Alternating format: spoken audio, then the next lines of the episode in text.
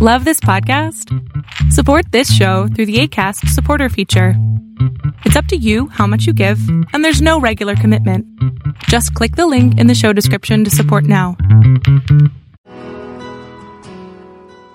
Welcome to Fresh Encounter, the radio ministry of Lifelong Anointing Church. Our mission as a church is to equip the body of Christ to increase in wisdom and in stature, and in favor with God and with men. We're glad that you joined us for this edition of the broadcast. It is our prayer that this broadcast will be a blessing to you. Here now is Pastor Otuno with today's message. The mark of a growing believer. We're trusting the Lord Almighty will help us to be able to see what it takes to be able to walk with Him and advance as we proceed in our journey towards home. In the book of Matthew 28, Matthew 28, reading from verse number 18, the Bible tells us that what we refer to in the church as the Great Commission. Okay? Enshrined in these verses of the scripture is what we are, is the command to go to the whole world and to preach the gospel. So if you start reading from verse number 18, the Bible says, and Jesus came and spoke to them saying, all authority has been given to me in heaven and on earth. Go therefore and make disciples of all nations baptizing them in the name of the Father and of the Son and of the Holy Spirit, teaching them to observe all things I have commanded you, and lo, I am with you always, even to the end of the age. Amen. Many of the church, many of us in the church, we've already, we've heard this verse of the scripture a million times. Okay? Many of us have been taught from the, you know, messages, messages have been, have been preached using this verse of the scripture. And most likely many of us have gone through you know, this verse of the scripture to use as an exhortation to other people to encourage them to be able to minister to others. Okay. So this morning I'm going to be focusing on just two of the verses that I read this morning. I'll be focusing on verse number 19 and verse number 20. In verse number 19, the first thing you see there is the instruction to go. Jesus said to his disciples, go therefore. Okay. This implies that the disciples were not supposed to remain on the same spots. They were not supposed to sit down in Jerusalem. They were supposed to go beyond their borders. They were commanded to reach the ends of the earth. And the Bible makes us to understand that when they decided, when they started getting comfortable in Jerusalem, God had to stir things up through a man called Paul, a Saul of Tarsus, and force them to be able to scatter to the rest of the world. So the first thing you see is the instruction to go. The second thing you see is the instruction to make disciples. The Bible says, go therefore and make disciples of all nations. This implies that you are not supposed to make converts. You are not supposed to make followers. We are supposed to make disciples. And I will tell you about the difference between the two, between making disciples and making converts later. The third thing you see is the instruction to baptize. And baptism simply means a public identification, uh, identification with our Lord Jesus Christ. The Lord is saying that when they become saved, when they eventually identify with me, he said, I want them to do it publicly. There has to be a public association with the Lord Jesus Christ. Jesus is not looking for secret believers. He's looking for believers that identify with him publicly. The fourth thing you see is the instruction to teach. The instruction to teach. The Bible says, teaching them to observe all, teaching them to observe all things that I have commanded you. And you see that this implies that when the people accept the Lord Jesus Christ, when they start coming to church, when they start following the Lord, it is the responsibility of the people that taught them, that brought them to the Lord Jesus Christ. It is their responsibility to teach them and you know, to teach them. The fact that you minister the gospel to somebody, that's not the end of the story. Your job is not done. Your job is you are responsible to teach the people who have accepted the message what it means, what you have learned from the Almighty God. It is your responsibility to teach the people what it means to be a Christian, what it means to follow the Almighty God, and what it means to be a disciple of the Almighty God. That is instruction. It's a teaching them to observe. You don't bring people into the church and leave them hanging. You have to teach them what it means to be able to walk with the Almighty God. And that is what we try to do in the church on a regular basis. And finally, the Lord Jesus Christ now gave them a bonus. In order to be able to strengthen them and to give them the assurance, He gave them a personal assurance that He was going to be with them. The Bible says I am with you even to the very end of the age. Which means that when you are doing this job, you are not doing it on your own. When you are doing this job, my spirit is with you. When you are doing this job, my presence is with you. I am with you to the very end of the age. And these are the major elements of those verses of scripture that we have read. And many of us, and this is the basis of all our evangelistic out, uh, uh, efforts. Anytime we go out to preach, this is the verse of the scripture that we are basing our work on. Now, when we when we when we encourage other people to come to Christ, when we begin to do discipleship class, this is the this is the verse of the scripture that many of us are trying to fulfill, and many in the church will support what we have just said. But one of the things I want you to notice that embedded in this verse of the scripture is a very simple instruction that the church, for some reason, has misunderstood. There is embedded in this simple scripture an instruction that the Lord Almighty has told the church, but for some reason we have not only misunderstood it, we have misinterpreted it. If you go back to verse number 19, the Bible says, Go therefore and make disciples. Okay? Go therefore and make disciples. And for some unknown reason, the church today has misinterpreted that to mean go and make followers, go and make converts. Okay? But the Lord Jesus Christ did not say go and make convert. He was very, very specific. He said, verse 19 is very clear. He said, go therefore and make disciples. Jesus did not say you should go and make convert. Jesus said, make disciple. Why did Jesus say you should make a disciple? Jesus understood that there is a difference between a convert and a disciple. Two different things. Okay? A convert can end up being a disciple, but a disciple is not always a, sorry, a, uh, a, a, a, disciple is, or can, it starts off as a convert, but a convert doesn't necessarily become a disciple.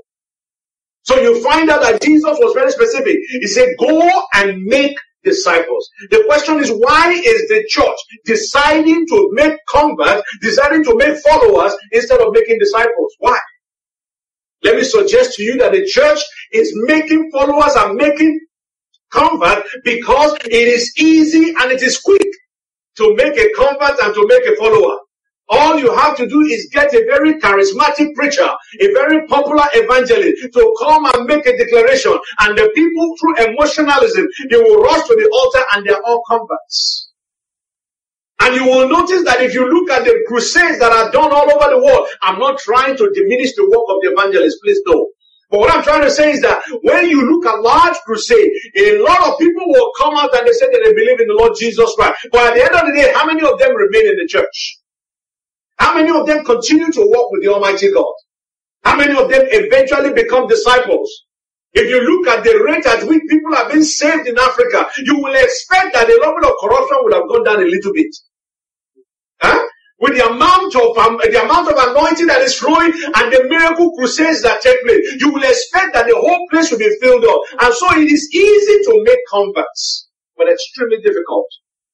You know, very difficult to make disciples. Number two, why do the church, why is the church more interested in converts rather than disciples? The it is cheaper to make converts, very cheap to make converts.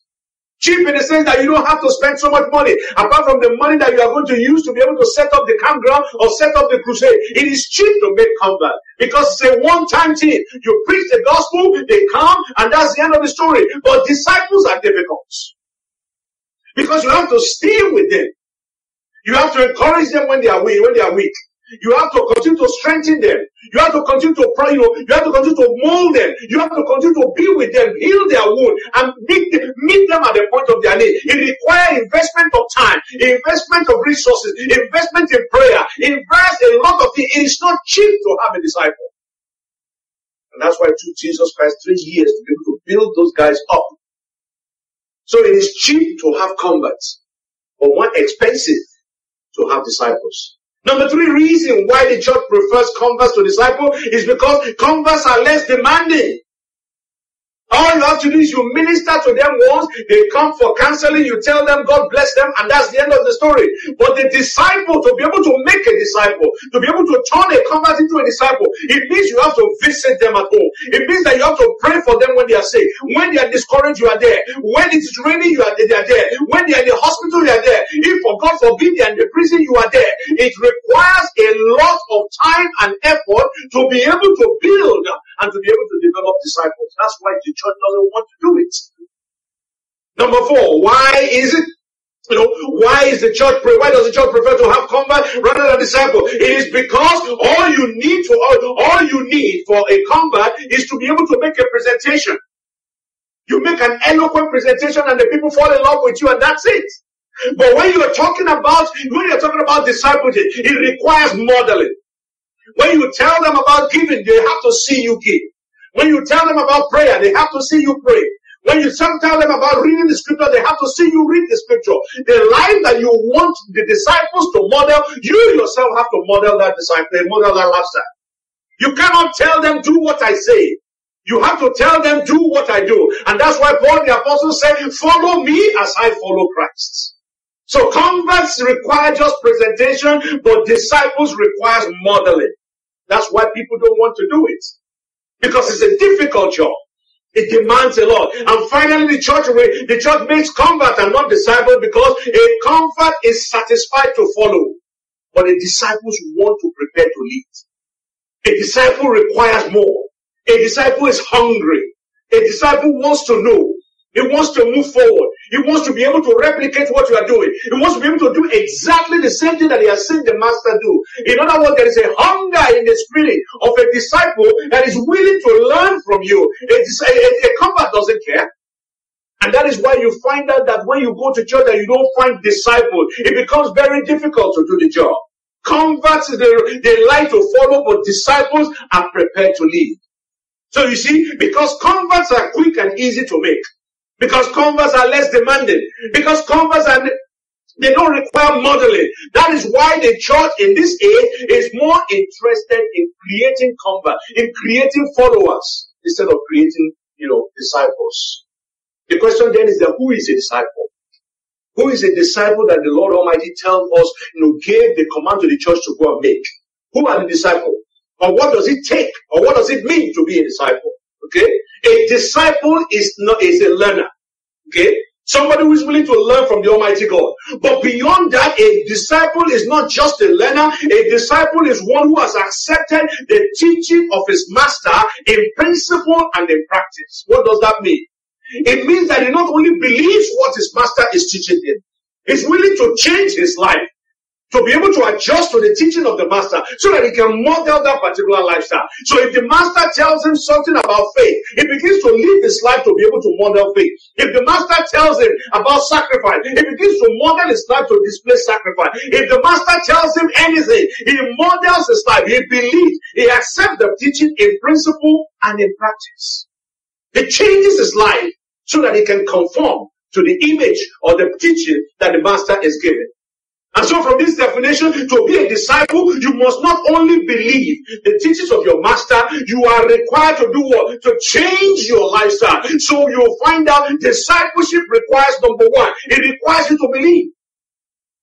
You have to be able to believe the things that you are being taught. Number two, it requires acceptance. You cannot begin to do the things that the Bible requires you to do if you do not accept the teaching. If I come in here and I say, give and it shall be given unto you, if you don't believe me, you will not be able to accept it. You will say, it's too much, it's too, it's too much of a trouble. So discipleship requires number one, it requires your faith and belief. Number two, it requires your acceptance. And number three, it requires your practice. The word of God is useless if you are not going to practice it. Okay? The word of God will not do you any good if you are not willing to practice it. The blessings of the word of God will not be made manifest the things that God has promised to his people will not be revealed in our lives if we are not willing to be able to practice it. And that's why the Bible makes us to understand that it is not enough. We say just hearing the word is not enough. But you have to do what? You have to be able to put it in practice. When you are a disciple, you are not just learning to gain knowledge. You understand? You are not just learning to gain knowledge. You are not learning so that you can begin to practice the things that you have learned. So a disciple is not learning so that he can gain knowledge. A disciple is learning to be able to put to practice the things that he has learned. And that's why Paul the apostle was telling Timothy, he said, the things that you have heard of me, he said, that same thing commit to faithful men who are able to commit it to other men. In other words, there has to be a transfer of knowledge and a transfer of the understanding of the word of God. Practicing is what the disciple is all about. Okay? So when you are disciples, you are not learning just to gain knowledge, but you are learning to be able to put to practice the things that you have learned. That's why Paul the apostle said in the book of Romans chapter 2, Romans chapter 2 verse number 13, Jesus, Paul the apostle was speaking. He said, not the hearer of the laws are justified in the sight of God, but the doer of the law will be justified. In other words, it is not what I'm saying right now that brings the blessing. What brings the blessing into the life of a believer is practicing the things that he have heard. I have said it here several times. The blessing of giving will not come unless you give. The blessing of prayer will not come unless you pray. The satisfaction that you get to be able to help people will not come unless you actually step out of your comfort zone and help somebody. So the blessing of the word of God, the blessing of being a Christian, does not happen unless you are part of it. And that's what Paul the Apostle was saying. Mm-hmm. And James repeated the same thing. In James chapter 1 verse 22, he said, Be the doer of the word and not hearers only. So that you are not deceiving yourself. We can sit down here and listen to the sermon from now till tomorrow. It doesn't make you a righteous believer by just listening to the sermon. Just like when you park a car, you know, when you park a bicycle in a, in a, in a garage, doesn't make that bicycle a car. It's still a bicycle. The same thing, if you remain in the church from now till kingdom come and you do not practice the word of God, it doesn't make you a righteous person. It only make you a very good listener and a patient person in church. That's all. It doesn't make you anything. So Paul here, James is saying, he said, do not be, he said, be the doers of the word and not hearers only. So I say all this to say this to you this morning. A believer who calls himself a disciple of Christ is that individual who not only accepts the teachings of Christ, but also practices the teachings of Christ. You have to put to practice the things that you hear. Now there are many who claim to be disciples of Christ. But very, very few people are involved in the actual practice of the word of God. The question is, how do you identify the men and the women? How do you identify the boys and the girls? How do you identify the individuals? Who are the disciples of Christ? In other words, who? How do you identify the person that says that, yes, I'm a follower of Lord Jesus Christ, I'm a disciple? If you want to identify the person that is a disciple of Christ, the first thing you want to look is what does that person believe? What does that person believe? There are so many people who are going on in our society right now who are calling themselves Christian, but they want us to be able to support the things that are contrary to the teachings of the Almighty God, to the teachings of the Scripture. They want us to believe the things that that the Bible is obviously against. If you call yourself a, if you want to identify a believer, if you want to identify a disciple, the first thing you look at is what does that believer believe? Do they believe the Word of God?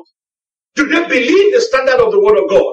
Do they believe that the word of God is, you know, the word of God is the final authority concerning the affairs of men? Do they believe the word of God? That's the first thing you look at. Number two, you look at how, what, what are they practicing?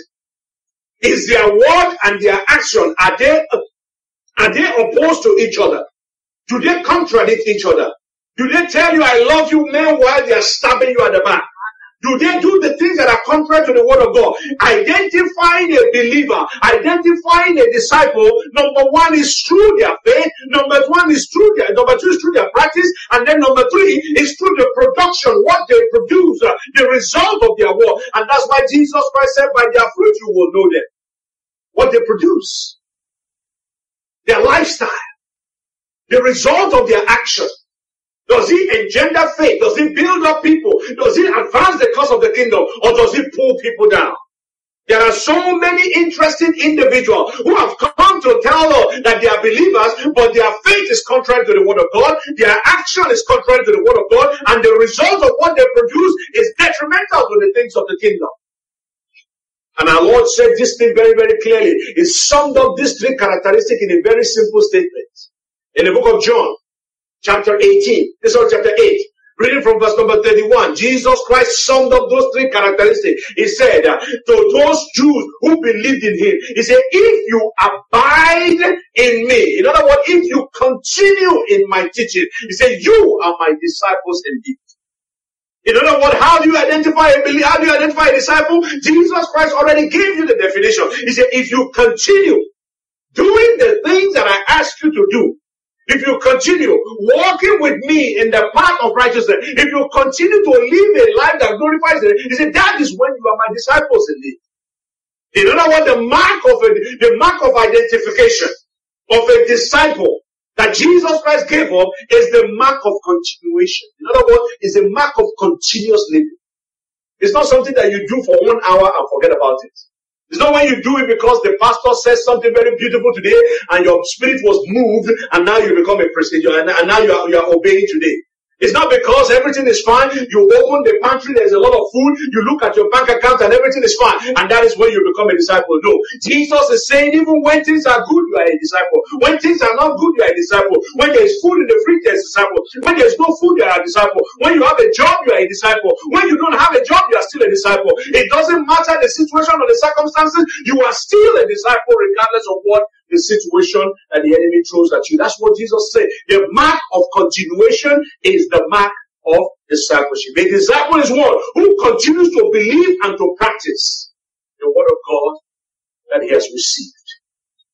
Because what is the benefit? If I'm only your friend when things are good, and I become your enemy when I don't, when things are not good, or only become your friend when I can collect something from you and I don't know you when things are going bad for you. Then you are not my disciple. I'm not your disciple. I'm not your friend. And that's basically what Jesus is saying. You are my disciple if you continue in my word. And to continue believing in the word of God. To consistently live and practice the word of God that we have received means that you obey God continually and intentionally. That's what it means.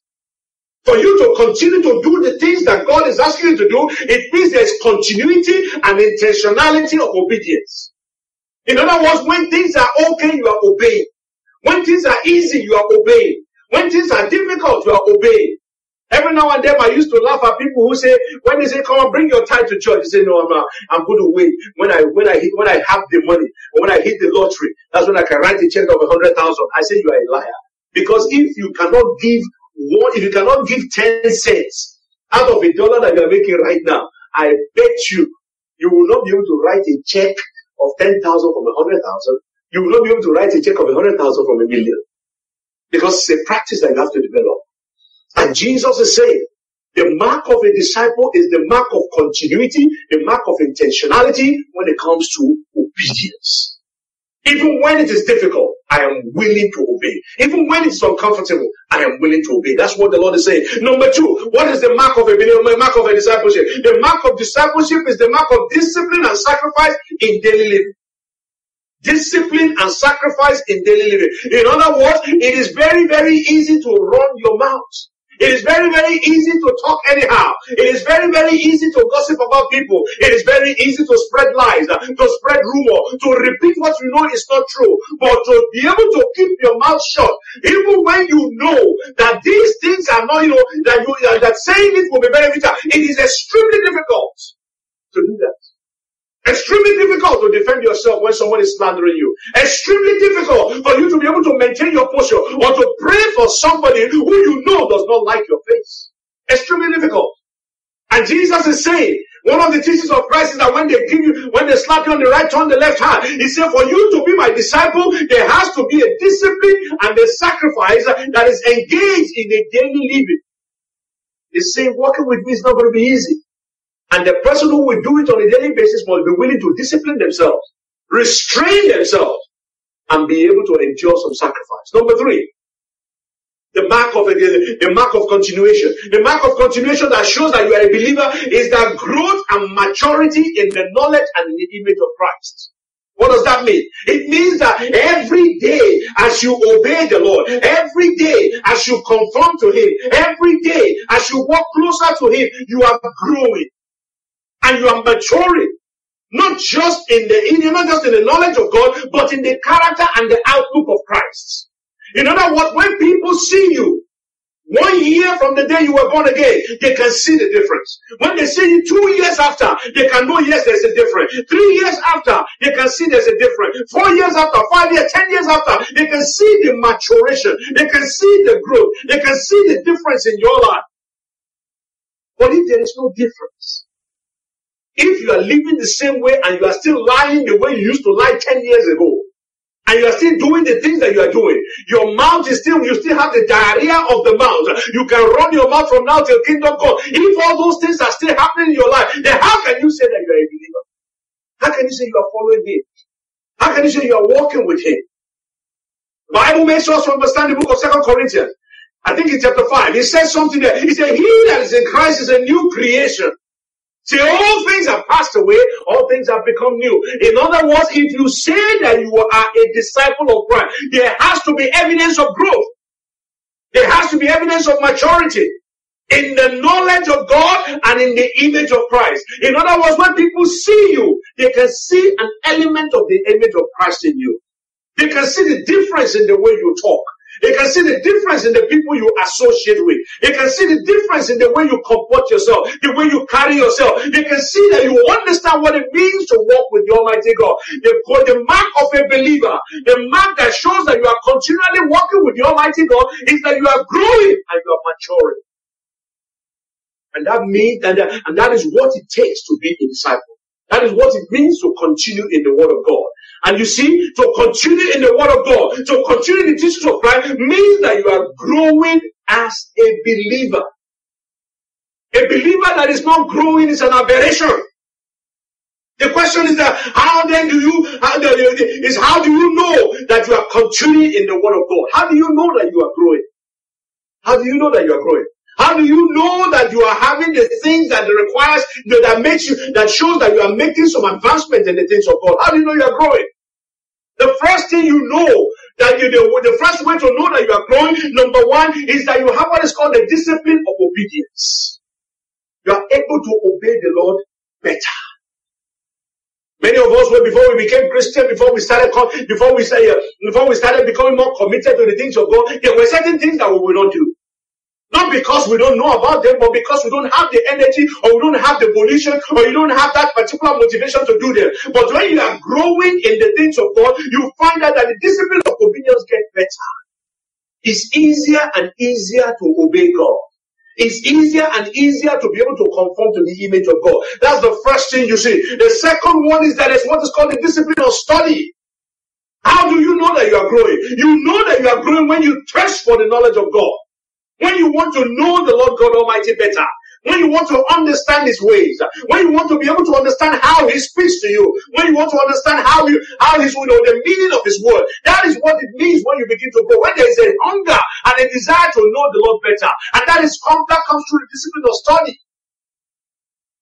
For those of us who are married and who are, you know, who are in a relationship, you understand. When you start going after that young boy, that young girl, you find out that all of a sudden, when that word begins to, you know, when this, when that individual begins to tickle you in the right place, you want to spend the whole day with that person.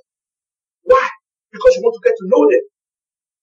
All of a sudden, when they speak and you can tell this is the individual, this is, you know, this is the person that I want, that I'm, I'm hearing the voice because I can recognize it. The point I'm making is that when you are growing as a disciple, you grow in the discipline of study. You understand your Bible more. You understand the things of God more.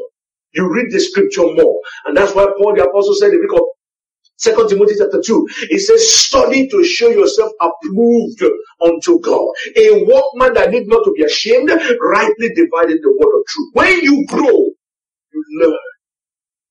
And it shows that yes, you are actually growing when you are more disciplined in the study. Number three, what is the mark of a growing disciple? The mark of a growing disciple is that they have what is called self-restraint. They are more disciplined. They don't talk anyhow anymore. They don't go anywhere anymore. They do things accordingly. They restrain themselves. Even when they have the right to do certain things, they do them in order to be able to keep themselves. There are so many things that are good for us, but not everything is beneficial unto you. Not everything. And Paul the apostle said in First Corinthians chapter 9, he said, I keep my, I keep my, I keep under my body and bring it into subjection, which means I restrain myself that by any means I, after preaching to others, I should not be a castaway. In other words, as a believer, as a disciple who is growing, one of the things you want to do is to be able to restrain yourself. Thank you very much for listening to our program today. We invite you to join us every Sunday at 10 a.m. for our Sunday worship service at 2711 Murfreesboro Road in Antioch, Tennessee. We also host Bible study and prayer meetings every Friday at 7 p.m. Visit us online at www.lifelonganointing.com and on Facebook, Twitter, and YouTube. Join us next time for another edition of Fresh Encounter. On behalf of Lifelong Anointing Church, we thank you for listening.